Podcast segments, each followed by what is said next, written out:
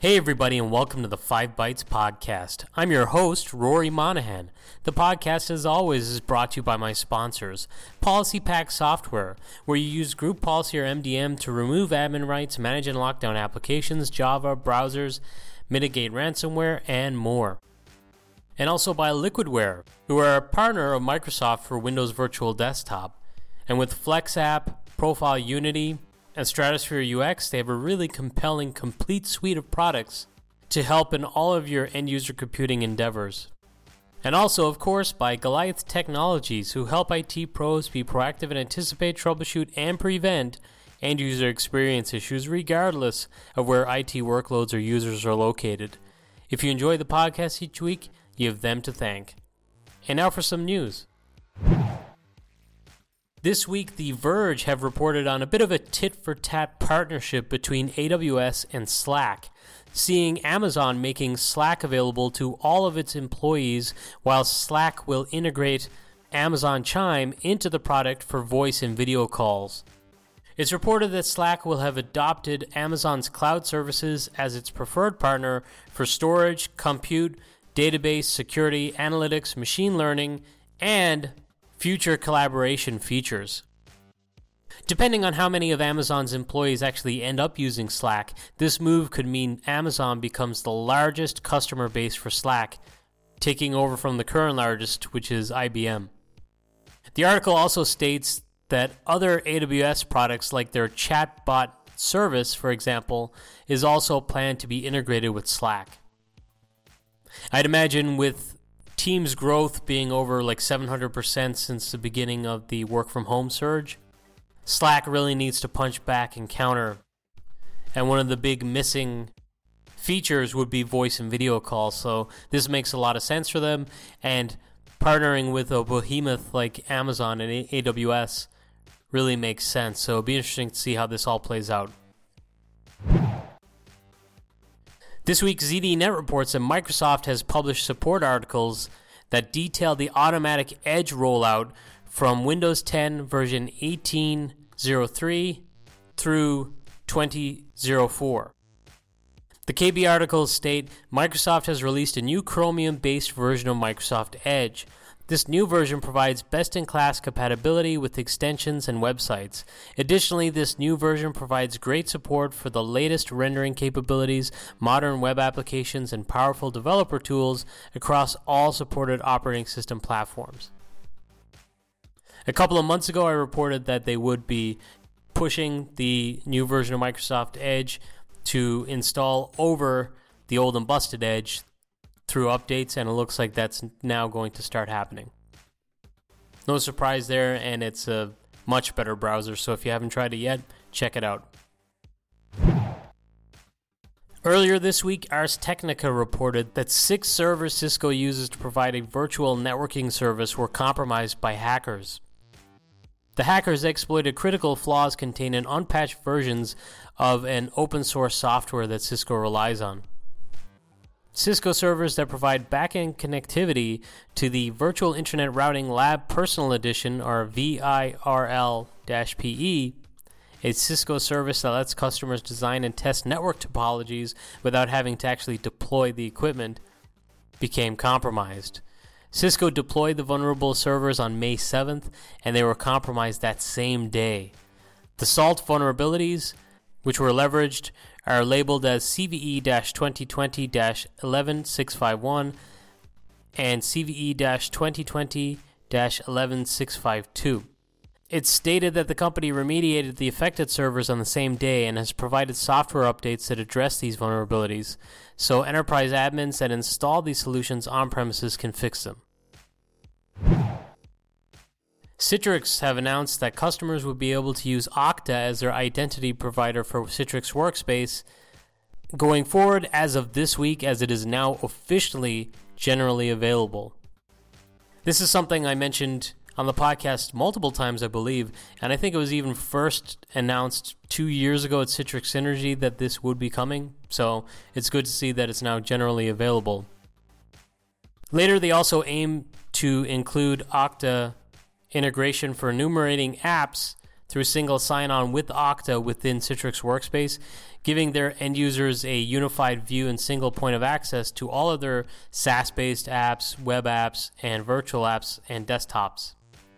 So that one would be pretty interesting because there is some overlap with how some customers use Okta today. They don't have any Citrix, but they may be enticed with some of the Citrix Workspace features and may want to be able to carry over their existing published resources from Okta and just integrate them. So that would be pretty cool to see.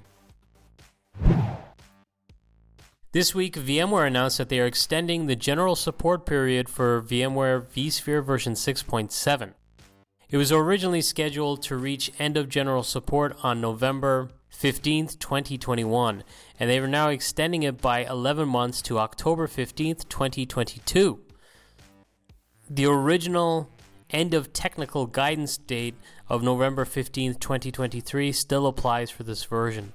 There is no change in supportability dates for any other vSphere releases.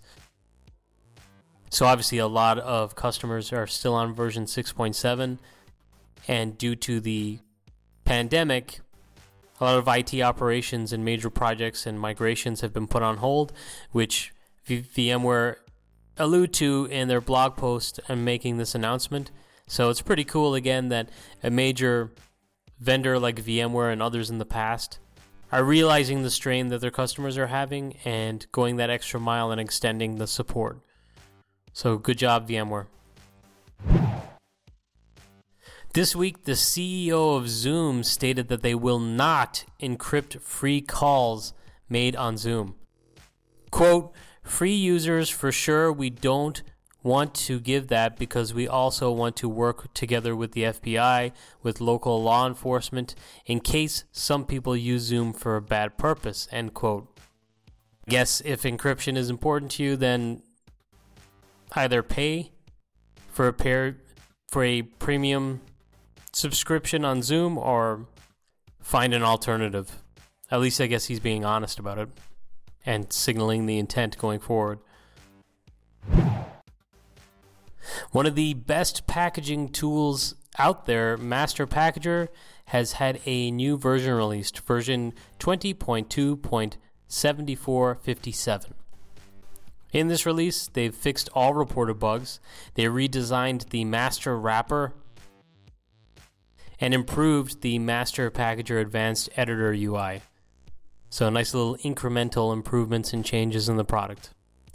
And by the way, if you have never tried out Master Packager, their free version, their community version, I think it's just a free version, not even just a community version, is well worth a look. And if, like me, you've used something like Instead in the past, which hasn't had a new release in quite some time, Master Packager is the best alternative, and really it's much superior to Instead in its feature set. You can even do things like creating response transforms with Master Packager, which I'm not aware of any other packaging tool that allows you to do that without paying for a license, so check it out. Last week, it was announced that Microsoft was laying off its news team with suggestions they would rely instead on artificial intelligence for curating their news based on trends. A little bit of a dystopian nightmare, really, but I think a lot of other outlets are already doing that. I know Facebook definitely was doing that. Well, rumors started floating around this week that one hundred people are at risk of losing their job with the closure of Sophos's Naked Security blog, which I've used as a source many times for this podcast. I really hope the blog is saved because it's a really valuable asset for the community, and I really like how concise their InfoSec-related blog posts are, and they've done some research that they've put out into the community that has been pretty valuable in the past, so it would be terrible to lose that. This week, ZDNet reported that a class action lawsuit has been filed that alleges Google has been tracking and collecting consumer browsing history and other web activity data, even when using incognito mode. The complaint filed to the District Court of Northern California claims Google tracks users' browsing data and other identifying information through Google Analytics, Google Ad Manager, and various other apps and website plugins such as Google applications on mobile devices and the Google sign-in button for websites regardless of what mode the browser is running in. Some of the personal information listed in the class action lawsuit includes users' I P addresses, what the user is viewing, what the user last viewed, and details about the user's hardware. The class action will be open to anyone that owns an Android device and viewed a website page containing Google Analytics or Ad Manager while in a private browsing mode on that device. And individuals with a Google account who accessed a website page containing those services using a non-Android device in that private browsing mode. This class action lawsuit seeks five thousand dollars in damages per user, or three times the actual damages, whichever is greater, for the alleged invasion of privacy, and is expected to consist of millions of individuals. So that would be very, very damaging to Google if the lawsuit proves successful, and if the damages being requested are is what's delivered if they are found to be guilty. It'd be interesting to see if there's going to be anything that's maybe time specific due to the changes or recent changes in California state law on data privacy. So this is going to be definitely one to watch. Stefan Dingmas shared a post that he saw on the Microsoft tech community this week that states that Microsoft are investigating an issue with deploying a Windows Virtual Desktop host based on the new May twenty twenty update image. After the deployment, it said that the host will not be accessible through W V D. The community forum contains a workaround, and it was confirmed that this workaround was working with Windows ten version twenty oh four as recently as Friday. So if you're running into problems with the latest image, you may want to check out this link, which I'll share with this episode, which is episode one twenty-seven, on five bytes podcast dot com under reference links. Tom Hickling of Microsoft shared the fact that M S I X App Attach no longer requires you to run a specific Windows Insider Preview version of Windows ten. You can try it out with the twenty oh four version. And now this episode's scripts, tricks, and tips. Well, as I just mentioned, Tom Hickling of Microsoft shared that information about being able to try out M S I X App Attach on Windows ten version twenty oh four. Well, this week, the awesome Jeremy Moskowitz shared an article and a really awesome video with step-by-step on how to try out M S I X App Attach for yourself. And the steps that Jeremy gives you is by far the easiest way to achieve this. You can do this without having to first create your own M S I X packages, and he stumbled through some of it himself, has seen what the pitfalls are, and he's able to warn you about them and make sure that you have all the requirements in place before you begin. I think the video, I haven't checked just before recording this, but I think the video specifies the specific version of the Windows ten preview that you needed, which Tom now says that you can use twenty oh four. So for that part, you probably don't need to worry about getting onto that specific version of Windows ten that's mentioned, but the rest of it definitely you'll want to know. So if you're interested in trying out M S I X App Attach, definitely do it following this guide, and I'll share a link to that with this episode again, which is episode one twenty-seven on five bytes podcast dot com. You'll find it under reference links right at the top. And in another tip for this week, I suggest you check out the recently posted Microsoft documents on Azure Windows Virtual Desktop PowerShell Reference Guide for Windows Virtual Desktop. It basically includes all of the available PowerShell commandlets for the A Z W V D module. So if you're working with Windows Virtual Desktop, you'll definitely want to check that out and get familiar with it. Will Van Antwerpen on Twitter posted this week a pretty simple tip that if you're working with applications regularly, you probably already know, but if you're not, it's definitely one that's worth knowing. And that is the fact that you can use seven zip to look inside binaries such as .dll and .exe files. It shows things like bitmaps, icons, version.txt, string.txt, offsets, virtual addresses, and more. So there's some really rich information in there that can help you when troubleshooting application packages and just packaging up apps or wrapping applications. This week, Guy Leach, who, by the way, just became a Microsoft M V P, so congratulations, Guy. That's awesome. There's probably no one more deserving, so congratulations. But back to the script, our tip. Guy shared a PowerShell commandlet for writing messages that could be displayed in sysinternal's debug view. This could be really handy when troubleshooting issues. So you could imagine maybe using this kind of like, I don't know, I guess my primitive mind, I might put in a message box as like a breakpoint within my code in like a V B script or in PowerShell or something like that. Well, that was more what I did in V B script. I usually just do a write within PowerShell. But there are a lot of instances when using that debug view might make sense for like a third-party application or for a certain process running. And you may want to be able to capture, say, okay, I know that the issue happens after this point. So it might be happening at this part of the process or maybe at this part of the process. Well, it might not actually be logging what part of the process it's at when it's failing within just what comes up in the debug view output.